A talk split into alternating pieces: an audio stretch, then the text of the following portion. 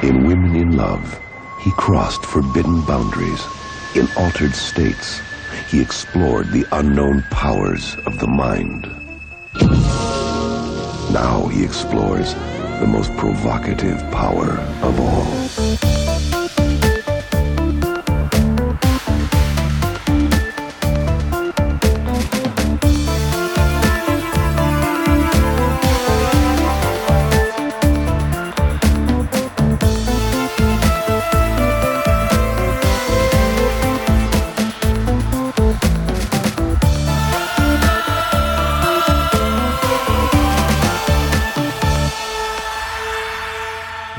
Välkommen till det 250 avsnittet av skräckfilmspodcasten Vacancy. Med mig Erik Nyström. Och med mig Magnus Johansson. Hur bra koll har du på våra tidigare jubileumsavsnitt? Eh, Jag har inte mycket koll. Eh, Det hundrade vet jag att vi, vi kämpade lite med och gjorde en ansträngning. Ja. Senast vi ansträngde oss. Mm. Jag, jag skrev upp vil- vil- vilka jubileum vi har haft. Ja. Nummer 50, har du någon aning om vad det kan ha varit? Nej. Det var den tredje delen i våran Elm Street special då Emil gästade. Då pratade vi om Wes Cravens New Nightmare, Freddy vs. Jason. Jag tror det var andra gången vi pratade om den då. Och eh, Elm Street remaken. Avsnitt nummer 100 som sagt, Halloween. Avsnitt 150, ja men titta då var Emil tillbaks igen. Och så pratade vi om två Pet Cemetery-filmer. Mm. Och nummer 200 då, har du någon aning? Nej, den har jag minst aning Ja, om. för det var den jag mindes faktiskt, förutom ja, 100 då. Eh, och det var Ja. Troll 1 och 2 med. Mm. Rickard. Så vi brukar ha gäster när vi gör de här. Ja. Två gånger har det varit Emil. Han han var med i förra avsnittet, men han fick inte vara med nu. Nej, precis. För, för hur ska vi fira det här jubileumet? Vi ska fira det med lite Ken Russell-filmer. Mm. Vi ska se Crimes of Passion från 1984, Gothic från 86 och The Lair of the White Worm från 1988. Jag tror att vi nu på något sätt har tömt Ken Russells eh, filmografi på det som hör hemma här. Det skulle i så fall vara den där The Fall of the Laos of Usher eller någonting heter den. Som han gjorde väldigt sent i livet, in på 2000-talet. Som nästan ska vara en hem, hemmavideofilm. Mm. Måste vi få tag i och göra någon gång. Ja. Jag ska öppna en öl. Mm. Som heter The Trash Filled Streets Made Me Wish We Were Headed Home. på tal om eh, Crimes of Passion. Ja. Och det står någon så här text bredvid också. Eh, det är en brown ale. Och då står det så här. Naming brown ales isn't easy. Too tempting to use puns. But in the end the words aren't important. So ignore the trash and head on home. Yes. Och så har jag lite whisky också. Mm. Ja, precis. Jag, jag tänkte eh, fira jubileumet och det här avsnittet med att göra, eh, göra en drink. Eh, som jag gör ibland när jag har sett en film. Den här gången är det en China Blue Och herregud. som jag tänkte göra. Och eh, det är en eh, J&B i ett högt glas. Okej, jag trodde du skulle skölja munnen med det efter en avsugning. Ja, nej. nej då. Eh, hur många av dina drinkar eh, Är bara J&B. Ja. Ja, nästan alla. Men du har tagit högt glas och ingen is den här gången till skillnad från en The Thing då. Precis, exakt. Ja, men vi, vi kör bara här. Crimes of Passion från 1984 som i Sverige kallades för China Blue. Ja. Vilket jag kan tycka är en bättre titel. Mm. Jag, jag ägde den här tidigare på, eller fortfarande någonstans, ligger eh, Njuta eller Studio S gav ut den här på DVD och då hette den China Blue. Just det. Och jag såg den eh, för, ja men när den släpptes och recenserade den. Och det här är, det här är mer än 10, 12, 12 år sedan kanske. Det var då den kom till mig i mitt liv. Eh, har du något minne av när den dök upp? Eh, Vad du har, för, har du någon historik med, med Crimes of Passion? Nej, det har jag nog inte. Kan, kan ha sett den i en veva där jag såg lite Anthony Perkins-skräckisar. Han dök ju upp i lite sådana Mm. Efter, efter Psycho. Eller mitt i uppföljarna där kanske. Ja, sen har jag ju sett den på Blu-ray här för något år sedan tror jag. När jag såg den här DVDn så hade jag ingen aning om vad det var. Jag vet att när, jag, när vi hade våran, när jag recenserade filmen, en paxlista så paxade jag den. Och någon skrev, men Erik din snuskhummer. Jaha. Ja, Men när jag då såg den, Vilket jag vet att jag gjorde under tiden jag jobbade som eh, personlig assistent så jobbade jag hos en, hos en man som ofta gick och la sig vid nio. Mm. Och då kunde jag passa på att ta med mig film och se medan han sov innan jag gick och la mig. Så jag såg den där med, med, med, med en gammal handikappad man sovandes i rummet bredvid.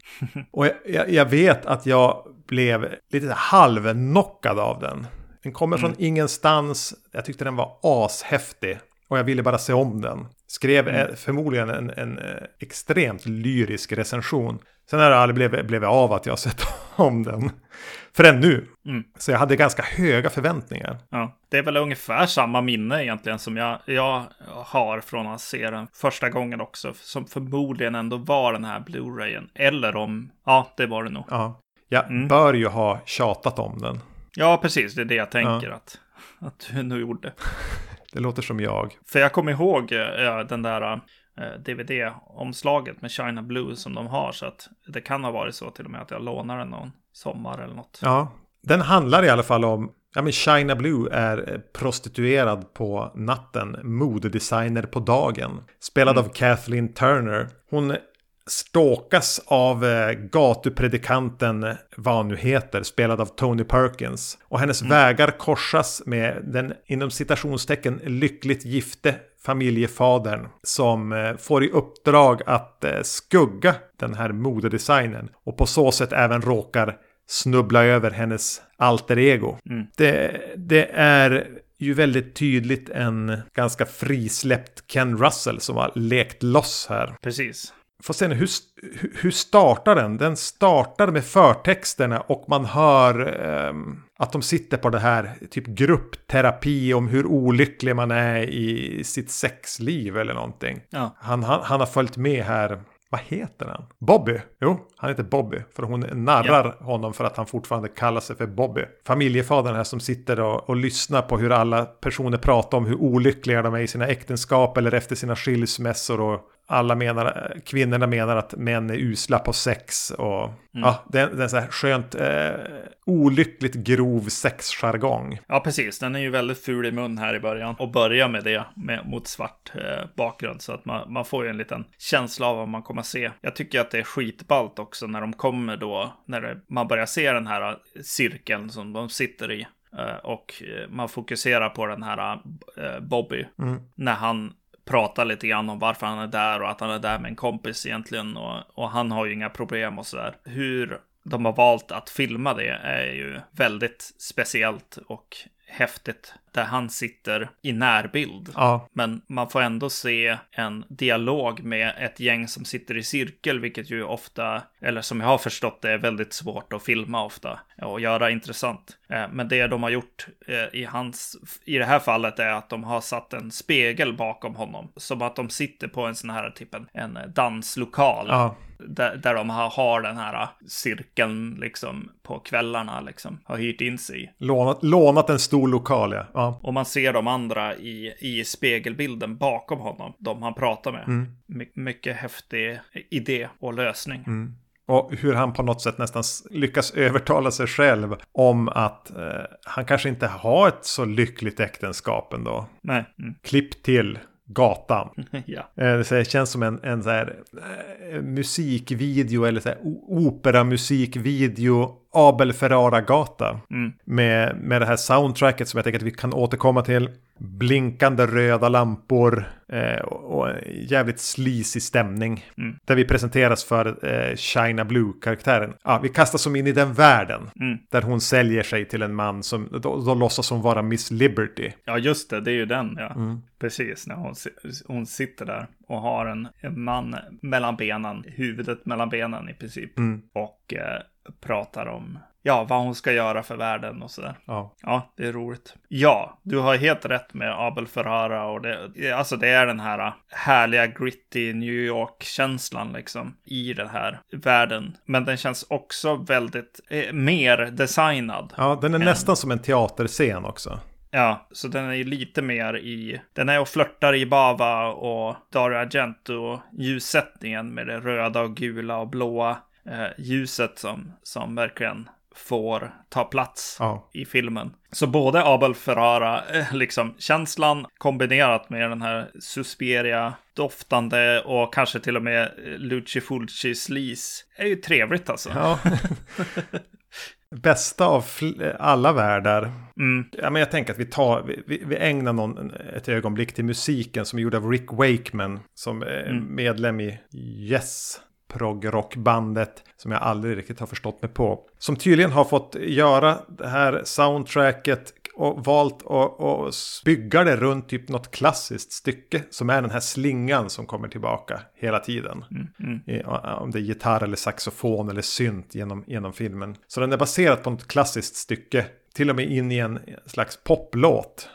Eh, Så det blir som en maler på, den nöter liksom på den här slingan i olika tappningar. Jag vet att en del tycker att, den är ved, att det är vedervärdig musik i den här filmen. Och jag kan inte få den ur huvudet, den här eh, It's a Lovely Life-låten. Som nästan får någon musikvideo också där. ja, För den, den, den lutar ju lite grann mot eh, musiken i typ Inferno i, i, Ja. i känsla. Mm. Och har den här lite, det är någonting smaklöst över den som är s- för mig helt oemotståndligt. ja, mm, Som bara dränker på, det är mycket musik. Och det är väl det jag tänker, jag tänker lite, eh, Ken Russell regisserade tydligen en del operor och var ju väldigt, eh, eh, gjorde ju mycket biopics på kompositörer av klassisk musik. ehm, Och verkar ju älska musik. ja, Det, så, det, så det blir ju lite, det är ju lite symfonisk film det här med inslag från opera. Eh, och det var ju Dario Argento också. Lånade Ja. från den här dra dramatiska opera-iscensättningen. Och det gör ju det här också med en lite lägre budget. Mm. Men, men hela formen på, särskilt de här gatuscenerna och allting som har med China Blue att göra, är ju riktigt jävla smaskens. Visuellt, Ja. audiovisuellt för mig. mm. Alltså jag skrev inte så mycket om den här filmen för att eh, jag åker, åker med i den och sådär. Och jag tycker att det, det är lite, lite charmigt. Det är kanske manusförfattaren till viss del, men också Ken Russell vill ju, vill ju gärna liksom poka och prodda lite grann och, och med ja, men vad folk, folk tycker och tänker och känner och att det finns mycket, mycket saker att fundera kring. Ja. Eh, religion och sex och familjelivet och, och frihet och, och sådana grejer liksom. Ja, men den är ju som någonstans väldigt skeptisk till typ parrelationer överhuvudtaget. Ja, Eh, en ganska dyster syn på människan och människan i förhållande till, till varandra. Mm. Och, och, och just det, menar väl någonstans att det är passionen som är det enda som får oss att dras till varandra. Eller, eller om det är den sexuella njutningen. Mm. Men, men samtidigt som det verkar ju gilla att le- alltså Ken Russell jobbade ju oftast i England. Det här har han ju faktiskt åkt till USA. Och på något sätt känns den lite grann som, ja men Ken Russell så här vykort från dubbelmoralens USA. Var typ det, Ja. det, min, min största anteckning här. Med, med den moraliserande gatupredikanten, den prostituerade, den extrema machokulturen. Som, som ska ironiseras och skojas med på det här Ken Russell spjuversättet. Mm. Det, det är frat boys som har blivit lite vuxna typ. Ja, de har blivit äldre i alla fall. Ja, exakt. och eh, nej, det bara fortsätter och fruarna, ja, de har väl sådär halvkul åt dem. mycket, hi- mycket himlande med ögon. Japp. Men det, han är ju lite spännande den här Bobby då. Alltså han spelas av John Locklin. Som jag minns att när jag såg den förra gången. Så tyckte jag att han var det stora problemet med filmen. Ja. Och kanske är han lite för torr. Mm. Men det är någonting med att han är så torr också. Jo, det är nog viktigt hur han är liksom. Och jag tycker att det, jag tror att den räddas upp när China Blue börjar liksom, när han kommer till henne Ja, eh, och eh, de eh, ja, ska ha sex med varandra. Så proddar hon honom lite grann och liksom hittar vem han nog är. Liksom. Hon, hon känner folk helt enkelt. Då får man den här jock, liksom presentationen och, och kanske det här eh, lite tomma i vem är du nu då? Ja, men det är ganska klassiskt, men ändå liksom. Ja. Så, så fick, man, fick man en ganska bra känsla där för, för vem man är och vart man ska placera honom själv också. Samtidigt är ju han den som ändå visar sin omgivning någon form av medkänsla vid ett par tillfällen. Ja, det är någon, han har någon anst han, är, han har typ en liten el, home electronics butik. Mm. Men han gör även lite, eh, spionera på folk vid sidan av för han har mycket utrustning för det. Mm. Och han har ju någon anställd, men det går till, verksamheten går jättedåligt och hans fru tycker att du måste sparka honom. Men han, Mm. ja, men han vet, han har ju familj och jag tänker att vi kanske kan skippa det vi vill ha så får han jobba kvar. Mm. Och samma sak när han har haft det här jobbet när han skulle skugga China Blue, men det visade sig att han inte behövde göra det. Mm. Då är det en annan som var skyldig. Så även där så börjar han ju argumentera med sin uppdragstagare. Men låt han vara kvar. Han kommer ju inte göra det igen. Va, va? Och du får känna det som ett helgon. Ja. Så han är ju eh, den som får stå för någon slags värme egentligen. ja, precis. Han och en till karaktär som jag tycker skiner igenom med någon form av medmänsklig värme. Kanske framförallt i skådespelet. Och det är den här mannen som köper våldtäktsfantasin. Ja, Att han jagar China Blue och tränger sig in i hennes lägenhet och våldtar henne. Och så betalar han för, för liksom att det var det han hade köpt. Han känns också varm och snäll när de står och pratar efteråt och verkar faktiskt bry sig. Och... Mm. Så jag tänker att det är den här kontrast, kontrasterna som, som, som eh, Ken Russell gillar att spela med. Samma sak med polisen som köper sex av henne. I Ja. den här ganska våldsamma bondage-scenen med batongen. Mm. Som ju är en scen som jag vet att jag blev förvånad att, att den fick vara kvar. ja. Den är ganska edgy. Ja, precis. Och, och att Ken Russell då också klipper in lite, lite, en liten doja till USA fortfarande, liksom. Med polisvåld mot eh, svarta i USA. Liksom. Ja, Den connectionen, den, den är ju liksom rätt eh, snyggt gjord kan jag tycka. alltså att det blir, det blir, eh, ja men han har något att säga liksom. det är väl det. han har ganska mycket att säga här. Och, och, Ja. och säger det lite här och där åt lite olika håll. Och lite blant liksom Ja. ibland. Verkligen. Men det är rätt härligt alltså. Han gör ju det ganska ofta tycker jag med Ken Russell. I alla fall det som jag har sett. Mm.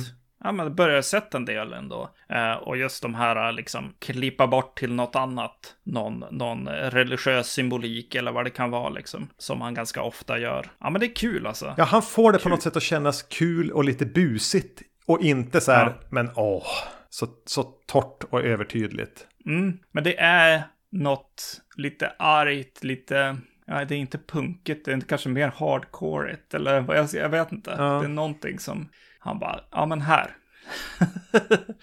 Men, ehm, ja, vad tyckte du om Tony Perkins då? Som den här eh, kåta pastorn. Ja, så det är ju lite mycket alltså. Ja, han är Eh. verkligen, verkligen på tå här. Mm. Jag såg lite så här bakom kulisserna på den här. Och där var det, var det tydligen så. Manusförfattaren var det som, som snackade lite om filmen. Anthony Perkins skulle spela, han skulle spela en person som låtsades vara psykolog. Och ta sig in i, i folks liv och liksom eh, verkligen ville, ville fråga ut dem om livet på något sätt. Mm. Men eh, han hade tydligen just spelat en psykolog på scen. Eh, så han kände bara, kan vi göra en till någonting annat? Ja, Då blev pastor liksom det som, som de valde. Och det, det känns väldigt, det känns ju inte alls konstigt. det känns som exakt vad filmen behöver. mm. Så jag tyckte att det var en bra, bra idé så. Eh, och jag tycker att själva tanken med att han är liksom fallen och är på de här eh, stripshowerna och så. Och sen ber om syndernas förlåtelse och sådär. Och eh, är jättesmutsig och eh, kanske inte ens är pastor. Det vet vi inte riktigt. nej. Ja, jag tycker att karaktären är, är riktigt bra och häftig i filmen. Men han tar det lite långt ibland och så. Ja, men det är lite grann som att Tony Perkins inte har något stopp ibland. Nej. Utan när han gasar iväg och ska spela galen eller besatt eller så blir det lite så här. Men det passar ju å andra sidan rätt bra ihop med, med de här stiliserade miljöerna han rör sig i. Mm. Jag, jag upplever inte att det blir någon jätteclash. Och jag tycker samtidigt att scenerna med han, dialogscenerna med han och, och China Blue när han är och hälsar på på hennes eh, smutsiga, stiliserade, färgglada, men samtidigt gritty eh, hotellrum. Mm.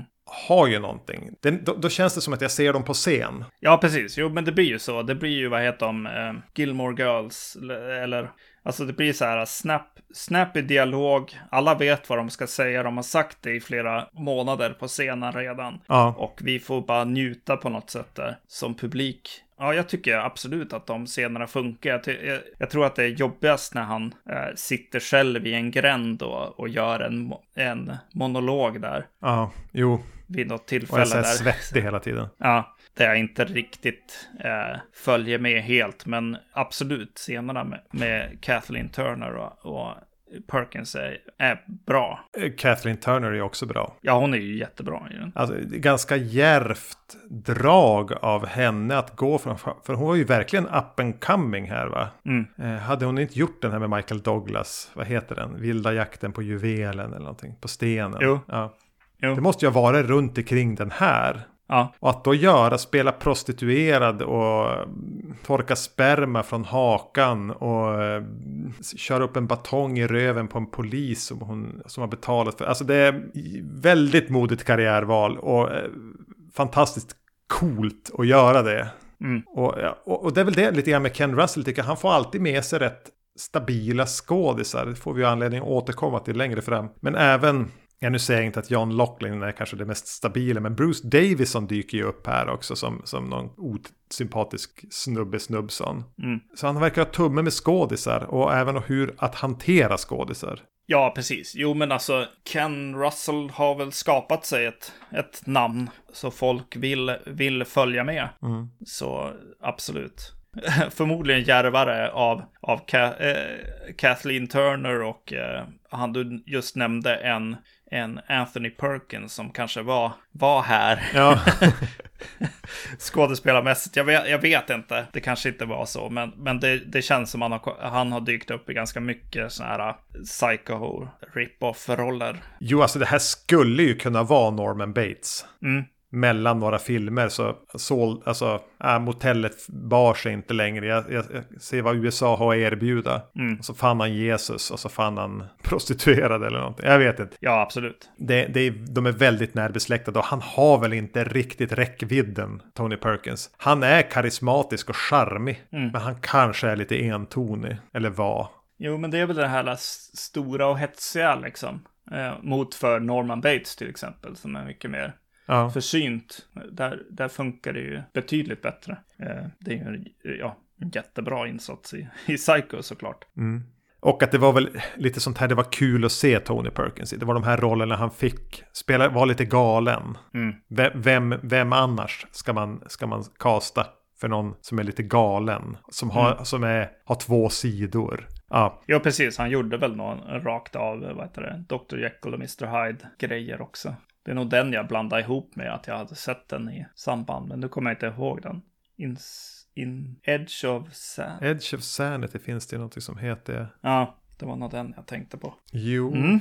Nej, men eh, alltså om man lyssnar på, på den här podden och, och, och, och gillar lite de filmer vi gillar men inte har sett något uh, av Ken Russell så är det ju den här man ska börja med. Mm. Den är ju, det är ju inte så mycket våld eller skräck. Men det är redigt mycket slis, eh, gata, sex, eh, de här italienska stiliserade färgglada looken och, och en cool stämning hela tiden. Mm. Ja, verkligen. På något sätt blir det att jag vill jämföra den här med The Neon Demon och då känner jag bara vilket skräp The Neon Demon är. ja, verkligen. ja, det har du rätt i. Jag, jag har pinpointat två eh, grejer i, i filmerna vi har sett. Eh, bara för att jag håller på att se om eh, Twin Peaks. Det går lite långsamt men jag, vi gör det i alla fall här hemma. Mm. Här så, ja, så kommer det lite grejer som, som Twin Peaks sedan, sedan eh, också gör. Get Happy-låten. Mm eh, sjungs i en bisarr, eh, liksom negativt laddad situation. Tänkte du på att den börjar med de här pianoackorden från The Shining och från Sjunde inseglet? Just det. Mm. det, det är snyggt. Ja. Det hände ganska nyligen i Twin Peaks där vi, där vi stannade senast. Ja, då går det ganska sakta. Ja, det går ganska långsamt. Men, men det är väl okej. Okay. Det gjorde det när man såg den på tv också. Yes.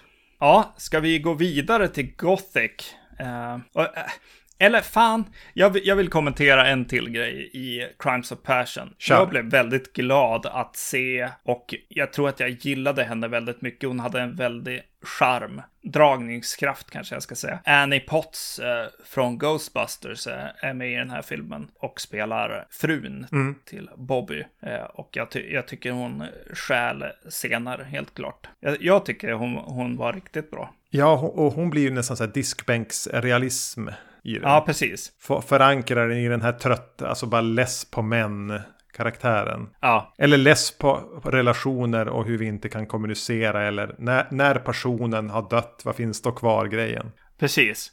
Det, det, är, det är lite Ghostbusters-karaktären, fast inte alls, utan inte, inte lika eh, cynisk. Nej men gud, alltså scenen när hon har la- lappat den här jävla tröjan och försöker få tillbaks honom för att hon inte riktigt fixar att vara själv. Ja, Den gör ju lite ont i hjärtat. ja. När hon inser att det här, det, är ju, det går ju inte. Nej. När det går upp för de båda egentligen. Mm. Den, gör ju, den känns ju på riktigt. Mm. Lite grann i alla fall. Jo.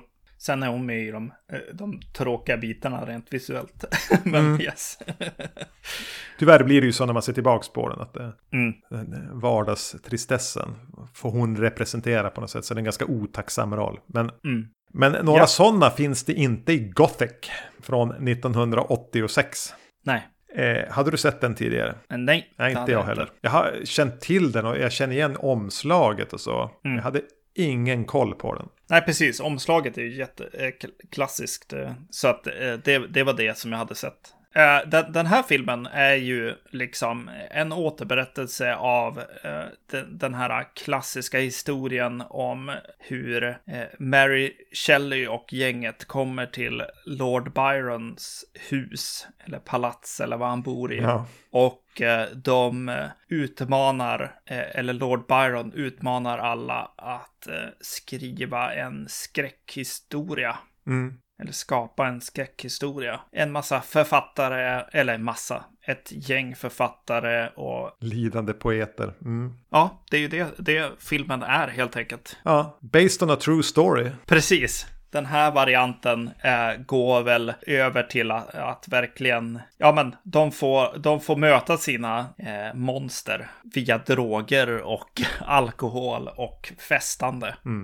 Den är inte lika puttrig och trevlig som den här lilla ramhistorien i The Bride of Frankenstein. När de sitter typ och, framför en öppen spis och broderar och kanske möjligtvis smuttar på, på en konjak. Mm. Utan här är det bombastiska bilder, full on dekadens i ett gods. Där liksom bara mardrömmen tränger sig in. Mm. Men det är lite häftigt alltså. Jag visste inte att det var det jag skulle se när jag slog Nej. igång den. Jag hade ingen koll på story här. Nej, det var bara omslaget och tryck på play liksom. Ja, jo, samma här. Och så bara, jaha, jaha.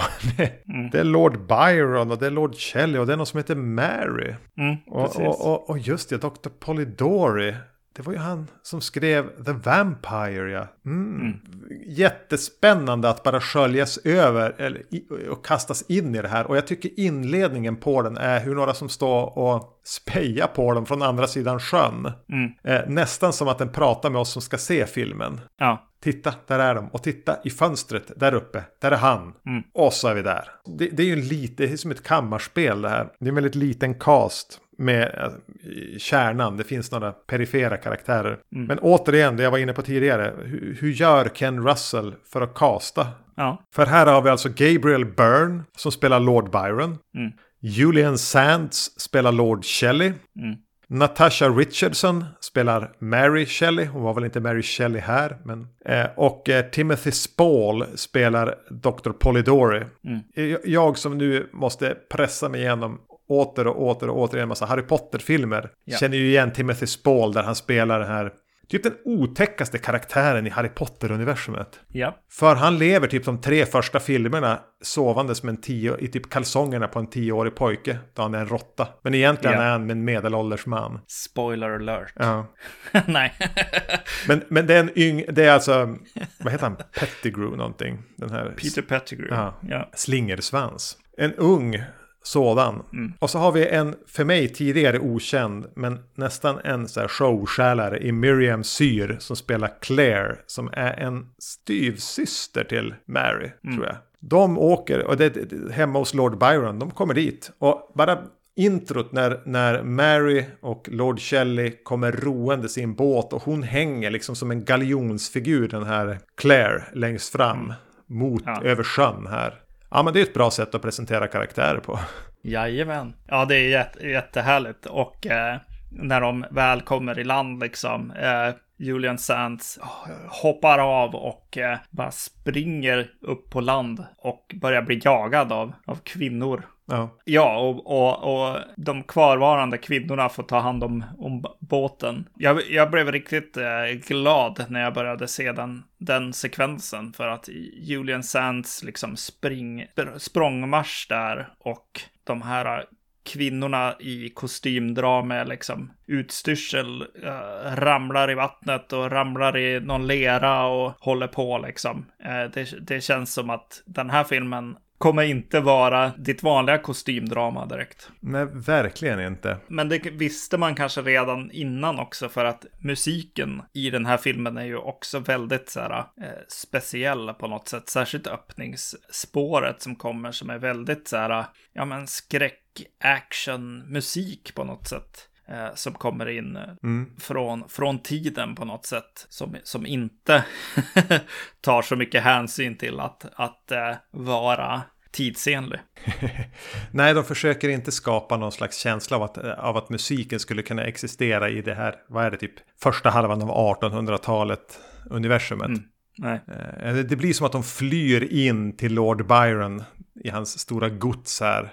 Förstod aldrig riktigt om det var typ så här kåta fans han var jagad av. Ja, precis. Det, det kändes så. Ja. Ja. Och på något sätt så här, Julian Sands som en poet på gränsen till nervsammanbrott. Alltså finns det en bättre casting att göra då? Eh, Nej. Julian Sands 1986.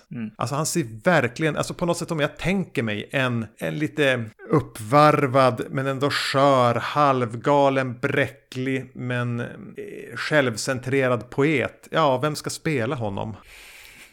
Det är klart att det är Julian Sands. Ja, han dyker ju upp ibland när man ser på film. Men här är han ju på topp. Skulle jag säga. Eh, Han passar perfekt i den här rollen. Och jag tycker att det är så härligt att se han le.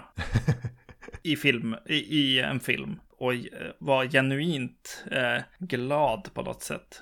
Inte någon slags hotfullt leende eller så. Utan det finns lite range där ändå Ja. på Julian Sands. Även om man ofta får bli castad för sitt lite halvhotfulla liksom eh, fotomodellutseende. I alla fall det jag har sett han i. Jo men det här var väl innan han hade, innan han blev typecastad som Warlock-grejen. Mm, precis. Han var en o, mer otämjd. Utan istället blir det ju Gabriel Byrne, också så här ovant att se han så här ung. Men ändå så ser han inte speciellt ung ut. Nej, precis. Han ser lite ut som vanligt. Ja. Så här, evigt 52, Ja. stackaren. Han får ju vara no, som Lord Byron då, som var mer någon slags djävulen.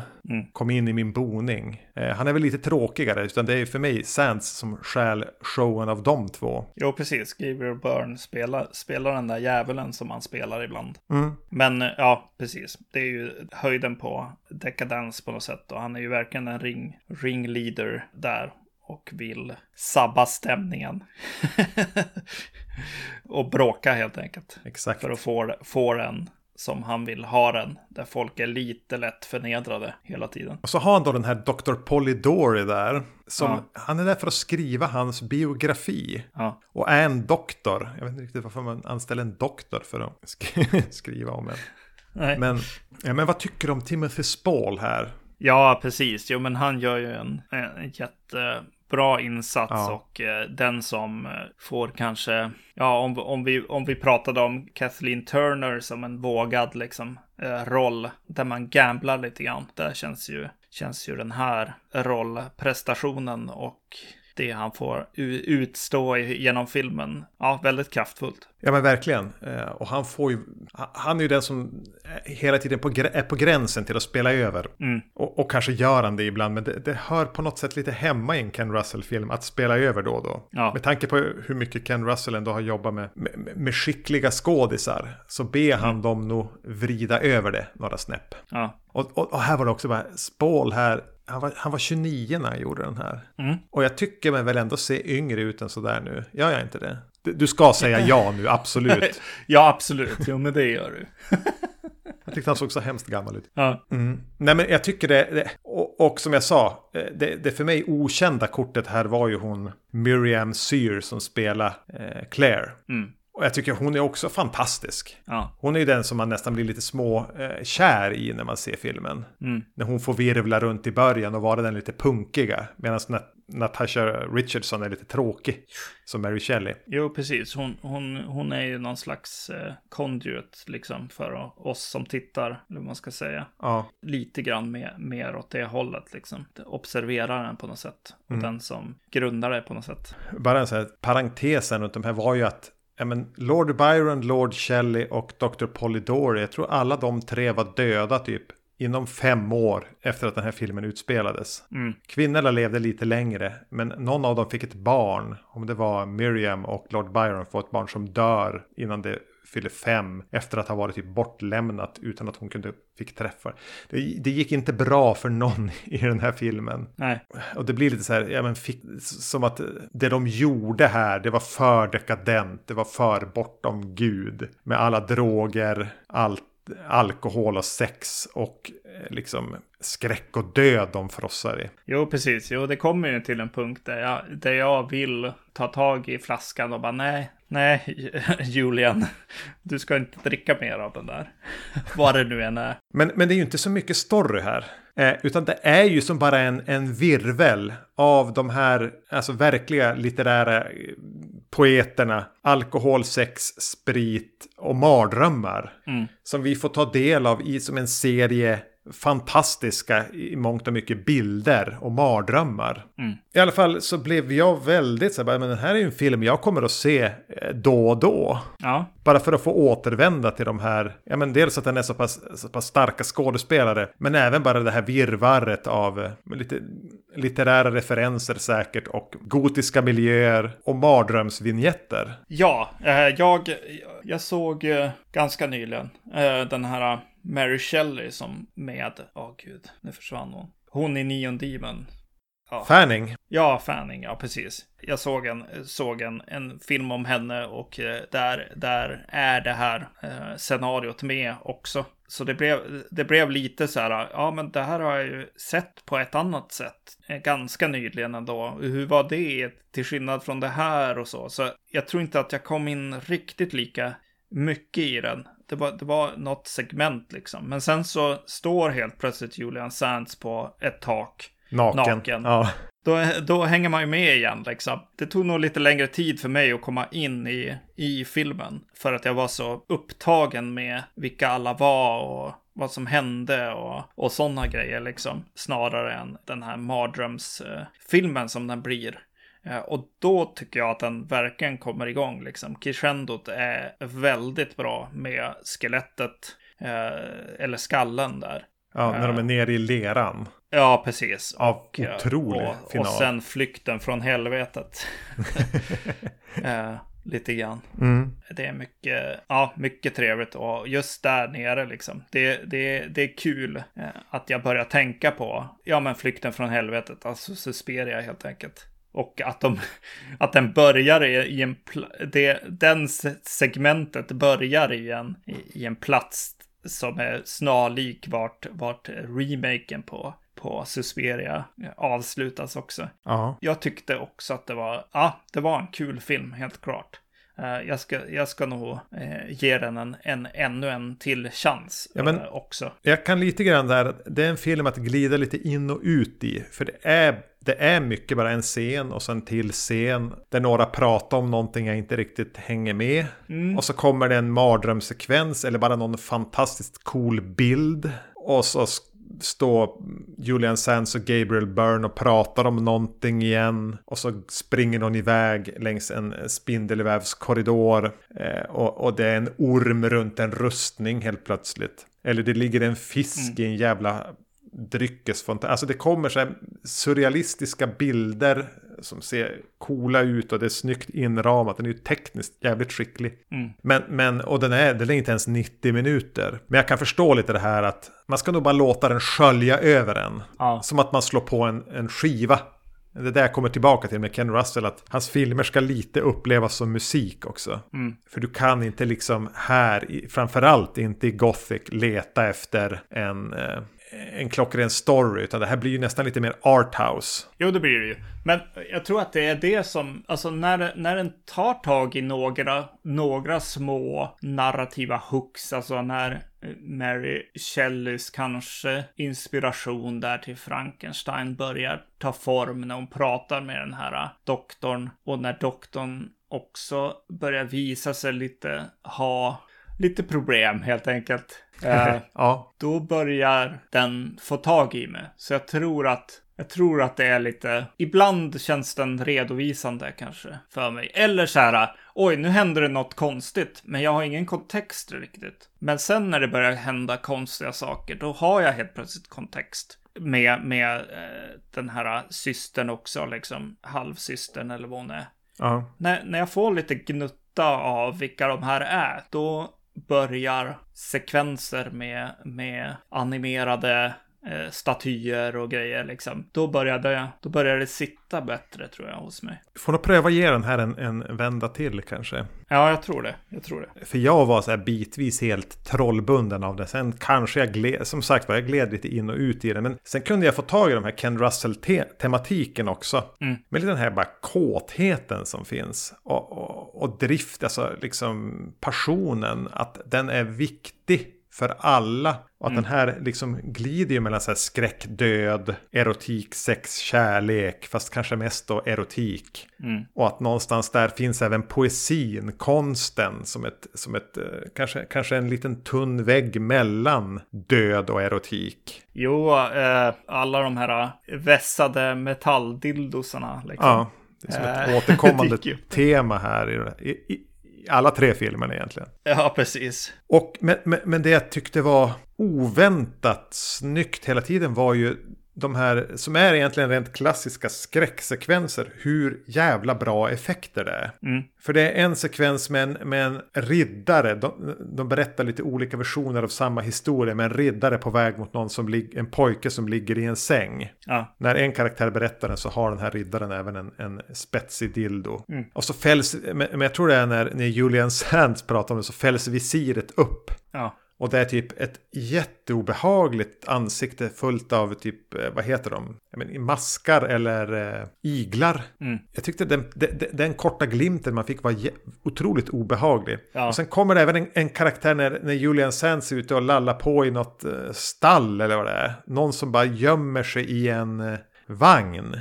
Man får se en mm. kort glimt av typ det här mörkret, ondskan, mardrömmen som på något sätt lurar i vårt, allas vårt undermedvetna när vi går ut, när vi blir mörkrädda eller vad, vad vi är rädda för. Mm. Den är ju där och, och, och tafsar på sådana här tematikgrejer om, om, om mardrömmen eller mörkret eller skräcken också. Ja. Och jag tyckte de såg fantastiska ut. Ja, han använder ju skrik där, alltså när, när den här hjälmen, visiret fälls upp också så Mm. Så skriker ju karaktärerna och det är riktigt bra för det blir också, det blir den här jump scare eh, stråkarna liksom som kommer. Så man, man följde med dem helt enkelt i skriket ja. Och jag vet att jag under filmen bara kände att jo, men jag förstår. Jag förstår Ken Russell precis. Mm. Jag är exakt på hans våglängd vad han vill med den här filmen och hur den knyter an till Crimes of Passion och även The Devils eller Women in Love och sånt jag sett med honom. Mm. Jag har svårt att, att, få fatt i det nu och försöka förklara det. Men, ja. men, men för några ögonblick i den här så var vi verkligen och vibrerade på samma våglängd. Ja. Tematiskt. Det var, ja, jag var på väldigt rätt humör för den. Och det här är nog en film man inte ska vara rädd för att, för att vara lite onykter när man ser. Nej, just det. Nej. För jag tror just. att jag kanske var det. ja. nu, nu har man ju börjat se några Ken Russell-filmer. Vi kommer väl till det i slut, slutpläderiet också, men jag kan göra det lika, lika gärna nu. Och eh, ja, definitivt att eh, här finns det saker man, man hänger med på helt enkelt. Mm. Se om den här och se inte om den klockan två på natten när du har jobbat en hel dag. Nej, precis. Jag får göra så. Då går vi till The Lair of the White Worm från 1988. Mm. Bästa titeln hittills. Mm. Det här är så här, jag har hört talas om länge och det har varit någonting med just eh, den här titeln med en vit mask. Och mm. lair, det ordet har jag alltid gillat. Det låter, det, det är kul att säga. Ja. Det här är en Bram Stoker-berättelse, visste du det? Eh, ja, men det var mest för att jag ville para ihop det med saker eh, tidigare. Så då, då såg jag det. ja, men just det. Mm. Ja. Ha, eh, hade du någon relation till den här? Hade du sett den för? Nej, jag har sett klipp från den liksom eh, och, och trailer och, och sådär. Jag tror att den fick lite hype kring en, ett Blu-ray-släpp också. Mm. Ganska nyligen. Så att jag tror att den har kommit tillbaks lite grann i, i folks eh, liksom, medvetande på något sätt. I alla fall på, på nätet vad jag ser. Ja, men jag hade hört ta jag hade inte heller sett den. Men jag mm. hade lite koll på den, att det här var en sån skräckfilmskomedi med Hugh Grant. Som mm. Eh, var bättre än vad man kunde tro. Var väl det jag hade hört. Ja. Hade en egen, egen ton. Men också, precis som Gothic, är ju den här bortsopad från det kollektiva skräckfilmsmedvetandet kan jag tycka. Mm. Eh, men den kretsar alltså, baserat på en Bram Stoker-berättelse. En sen, sen Bram Stoker. Skrev han typ något år innan han dog. Ja. Landsbygden i England, är de på Irland här? De kanske är det. Pass. Ja, nu får vi skämmas lite grann. Men mm. Great Britain säger vi. Ja.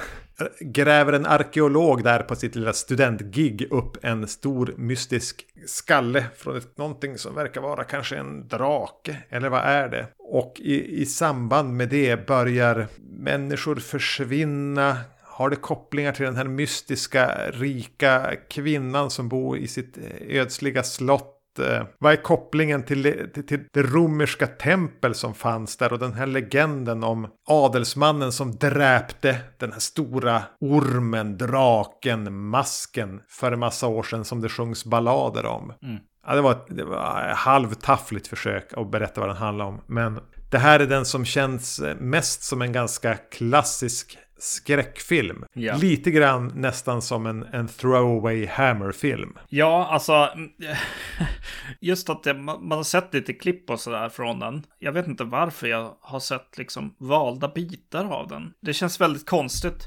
Eh, det är nästan som att jag har sett filmen. Men någonting som, som jag direkt började tänka på när jag såg den här. Och det, det kanske är just den där, hej, det här är Great Britain.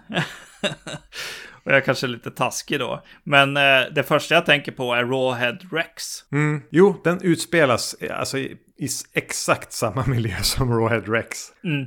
Alltså det är jättebrittisk eh, landsbygdisk den här filmen. Det är mm. mycket, det är som alltid lite grått, grå, gråa moln. Det har just slutat regna. Det är lerigt. Ja. Evig höst. Jag får som för mig att de, alltså Rawhead Rex ligger ganska långt bak i minnet liksom. Men ja, just att jo. gräva upp någonting, hitta något gammalt, eh, känns igen lite grann också.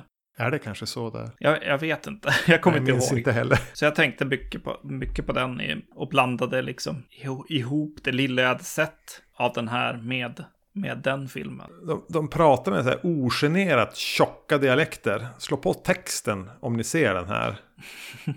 Ja. För den är verkligen inte blyg med att vara brittisk. Och det är mm. väl lite charmigt. Det är nästan så att man tänker att Ken Russell medvetet har velat göra den så überbrittisk han bara har kunnat. Mm. Verkligen så här förankrad i någon slags mylla.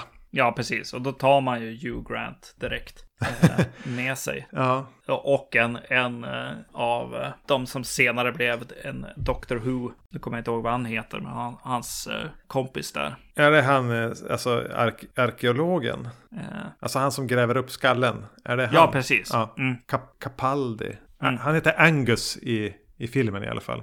Ja, nej det blir ju väldigt brittiskt. Och eh, jag, jag känner lite grann att så här, och jag tappar bort, bort lite grann av Ken Russells liksom foto här eller liksom tankar kring hur man kan lägga upp en scen eller liksom fota grejer liksom. Mm. Och jag saknar det lite grann och så sen helt plötsligt så, så kommer de till en grotta. och så bara okej okay då.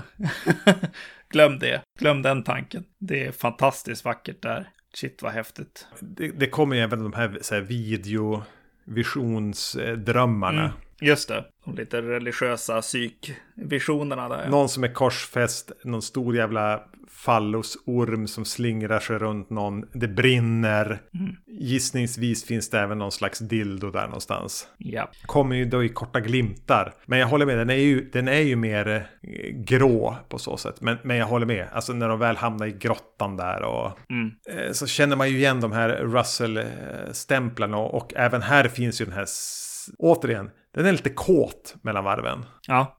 Mm. Men inte att det, att det genomsyrar den på samma sätt som de andra. Förutom då att man tänker att, att en uh, White Worm skulle ju kunna vara den ultimata fallosen som sagt var. Mm, precis, exakt.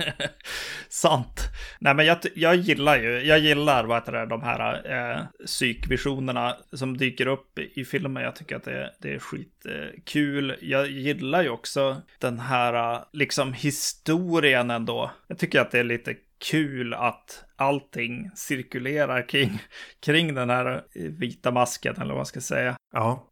Det, det blir inte ett jättesvårt mysterium att lösa direkt. Utan det första de gör är att hitta den här skallen och sen är de typ på ett lokalt, liksom årligt, årligt firande. Ja. Eh, för, någon fest liksom. En del av, av den här festen är att det kommer in en vit drakmask som, som folk är utklädda till då. Som går genom dansgolvet och så får den här ättlingen till den här, ja han som högg, högg, eh, dödade den här draken. Får, får komma med ett svärd och hugga av den här symboliskt. Mm. Det, man, man kan ju gissa vad den här skallen de hittade i början kan vara.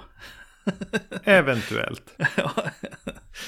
Eh, så, så det kanske är där, där som, som du säger att så här, den är ganska straightforward skräckfilm på det sättet. Den är ju lättare att hänga med i än Gothic, som man inte riktigt vet vart den är på väg. Nej, det här är ju väldigt, väldigt linjärt på så sätt. På ett ganska trevligt sätt. Alltså man hör mm. te-kitteln koka i bakgrunden. Mm. Den är ju inte helt utan visuella idéer. Som den här tidigt i filmen, när de har plockat upp den här skallen så ska de spola av den. Mm. Och då gör de en poäng med att någon trampar på den vita trädgårdsslangen. Just det. Kort därefter, eller inte kort, men lite senare i filmen när de går upp för en trapp och så är det någon som snavar över dammsugarslangen som är vit. Ja. Sådana där små visuella giveaways. Eh, som är lite, ja men åter, där, där kom, tycker jag Ken Russell kommer in med den här lite busiga glimten i ögat. Mm. Något annat som jag, som jag såg till slut där är ju också att fil filmen till stor del är filmad i vidvinkel med vidvinkellins. Så, så man ser väldigt mycket av rum och sånt. Och, och grottan är väl, är väl stället där det verkligen kommer till, mm, mm. till sin spets på något ja, sätt. Ja, verkligen. Men eh, just den är ju också en, en, känsla då av att vi är del av de här, ja men de här ormvampyrerna eh, som dyker upp. Att, att, att vi, vi är lite den här ormen kanske till och med. Som sitter och tittar på det, allt som händer här. Ja. Kanske snarare den här guden eller vad man ska säga. Jag tycker ändå mytologin kring den guden de målar upp, upp kring att ja, men man kan ändå tänka sig att varelser från liksom bla bla bla har levt kvar. Mm. Och har de då inte levt eh, liksom på havets botten så har de kanske levt i, i grottsystem. Mm. Den tanken är ju mysig. Det går att bygga många filmer runt den. De nämner väl Loch Ness i filmen också. Ja, jo det gör de. Mm. Eh, men, ja, men du nämnde det här med, med ormvampyr-grejen. Mm. Där det blir lite så här, ja men kom igen Bram Stoker. Har du inga fler idéer?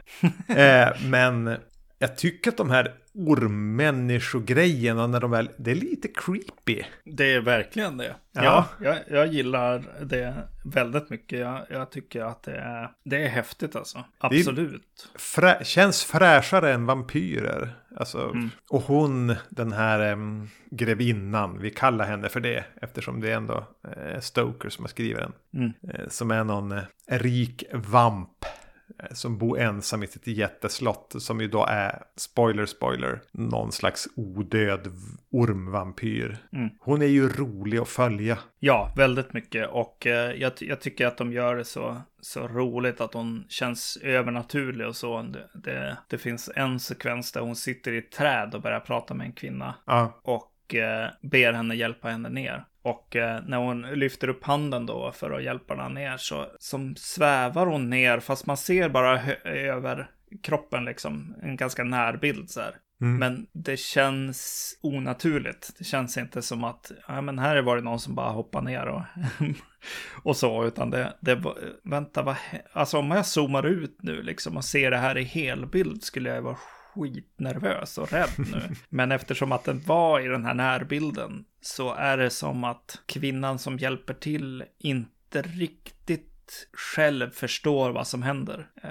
Ja, jag gillar det. Mm. Jo, hon är ja, kul karaktär. Ehm, förutom då Hugh Grant, måste nämna honom senare.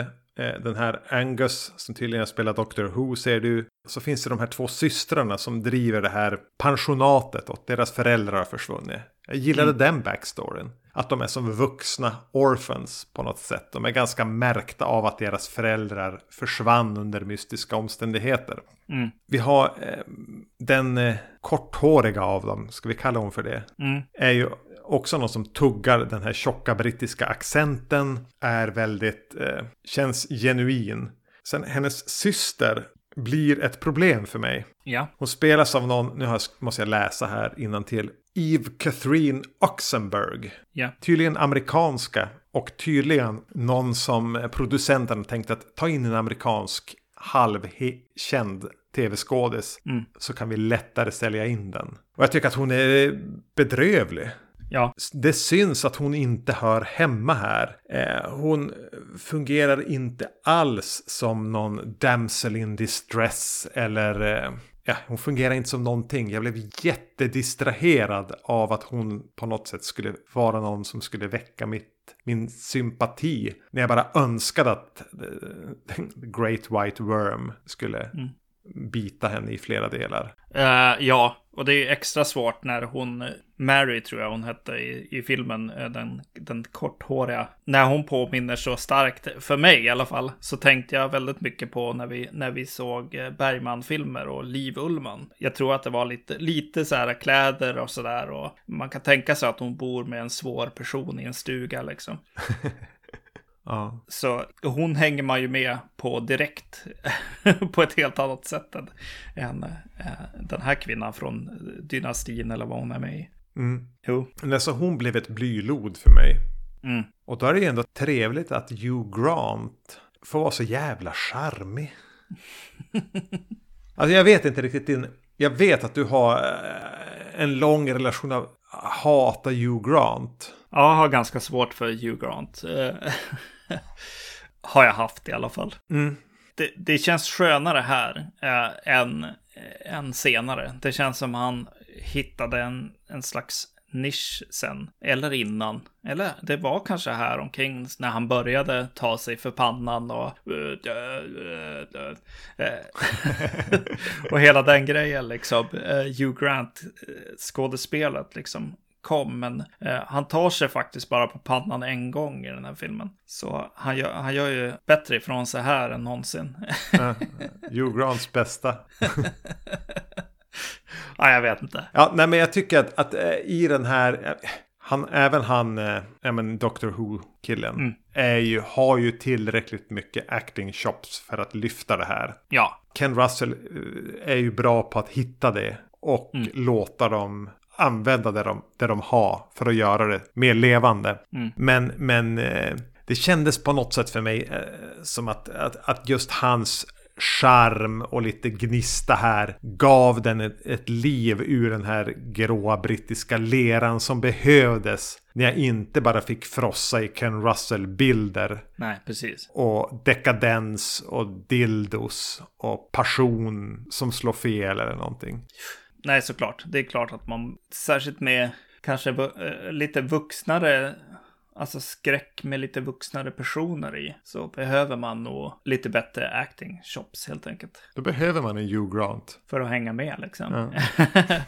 Ja, nej, alltså jag tycker om, jag tyckte om den här filmen. Det måste jag säga, även om jag var, jag var jävligt trött när jag såg den. Och mm. nickade till ibland, eh, det må, måste jag också erkänna. Men det var för att jag var trött, inte för filmen. ja, jag gillar den alltså. Jag gillar också den här grejen egentligen med, med Rawhex, Rawhead Rex, liksom. Eh, engelska känslan, liksom. Eh, jord, jordnära, så att säga gräva i jorden i princip nästan. Mm, mm. Filmen i England och att när det ska actionskräckas eller vad man ska säga, jag vet inte. Skräckkomedi, det vet jag inte. Men jo, men när det ska vara lite scener med, med henne där, vad heter det, ormvampyren här, så tycker jag att det, det är charmigt att Ken, att, att Ken Russell liksom slår på ett Ken Russell, liksom nu blir det lite Ken Russell och så börjar en gitarr spela. Eh, lite så liksom. på något sätt. Jag, jag gillar, gillar det och även hur de här psykvisionerna liksom nästan blir konstiga och videoeffekter och sånt. Eh, det blir går åt ett håll där det är lite billigare kanske än i Altered States. Men ja. det är också charmigt i just den här filmen kan jag tycka. Jo men det är ju definitivt så här good enough skräckfilm. Mm. Och även här tänker jag varför har inte den här fått en lite högre status? Jag tror att de här scenerna som, som jag ju gillar här då med, med där jag la, la till lite elgitarr. Jag tror att de har blivit liksom lite bespottade och liksom att de är roligare än vad de är i filmen. Ja. Det är nästan meme-klipp och kolla på vad, vad wacky det här är liksom. När hon liksom börja dansa till musik och bli ledd av musik och sådär. Ja, just det, ormtjusar-grejen där ja. Mm. Ja, och att det blir liksom, det är ju humoristiskt, det är det ju, men i, i filmens liksom ton eller vad man ska säga så, så håller det ju ihop. Det är ju det, det är kul med stora högtalare på, på taken och, och sådär. Ja. Ja, jag vet inte. Jag tycker att den har en charm. Jo, men den, den, den fungerar ju. Mm. Sen hade väl jag gärna eh, sett att det hade fått vara mer Ken Russell-tematik och galenskap och liksom symfoniska idéer. Men å andra sidan kanske jag inte behövde det en gång till det kanske behövde få vara den här brittiska snuviga leran hela tiden. Och lite så här springa runt i olika miljöer, Jean Rollin-style. Ja. Ibland. Ja. Uh, jag, jag skulle redovisa uh, allt som Twin Peaks har snott från Ken Russell. Ja. Eh, och det här med, jag såg en, en till detalj som, som fick mig att eh, haja till. Det är att eh, på tal om eh, vita ormar och lindade runt saker som ska få en att tänka på den här ormguden. Så är det en som kommer med en upp, uppstoppad, vad heter det, mongoose. Mm, mm. Eh, jag vet inte vad det är för Mungo. Ja, ja, inlindad i en orm. Och jag fick direkt känsla av att, vänta nu. Det här händer ju i Twin Peaks också. Det är någon som har fått det. Jo, men han har ju fått, eh, åh oh, gud, nu tappar jag namnet. Eh, men han har fått en uppstopp, en ny. Det låter som någonting som Pete. Ja, men Pete, ja, precis. Och så tar, plockar han upp den och går genom scenen med, den. Och tror att det är djur inlindat i en orm. Om det är en likadan eller inte, det vet jag inte. Close mm. enough.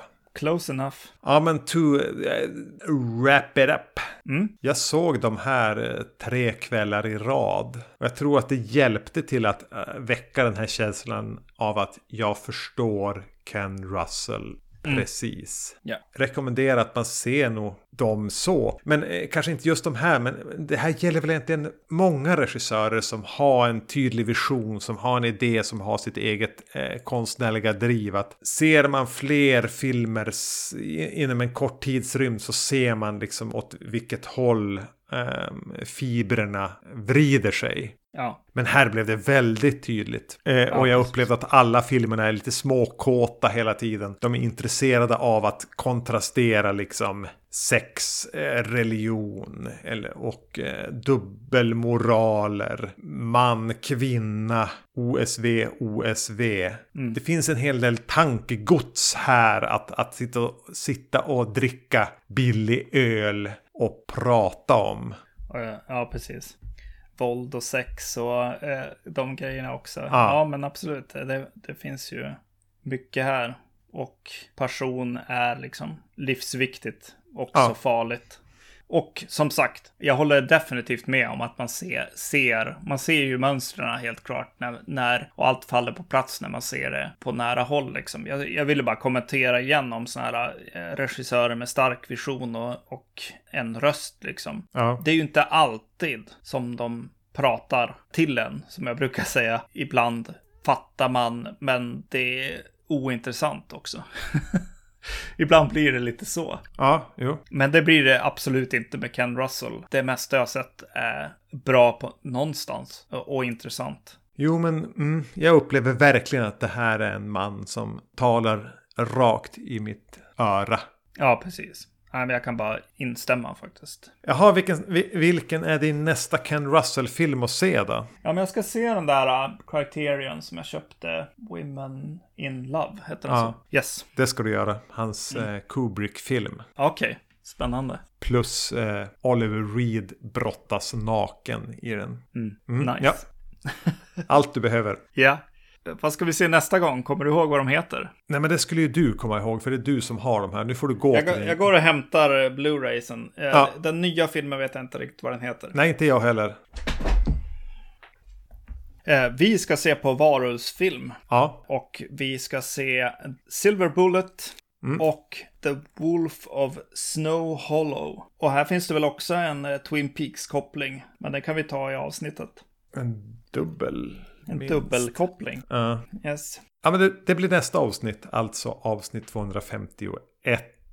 Var hittar man oss? Vi finns, förutom ställena ni har hittat oss på för att lyssna på våra röster i era öron nu. Så vill man komma i kontakt med oss så är det ju podcast at vacancy.se eller på Facebook eller eh, Instagram där jag heter Erknym. Och jag heter Zombie Magnus. Ja, det räcker väl så. Ja, ha det bra. Hej då. Hej!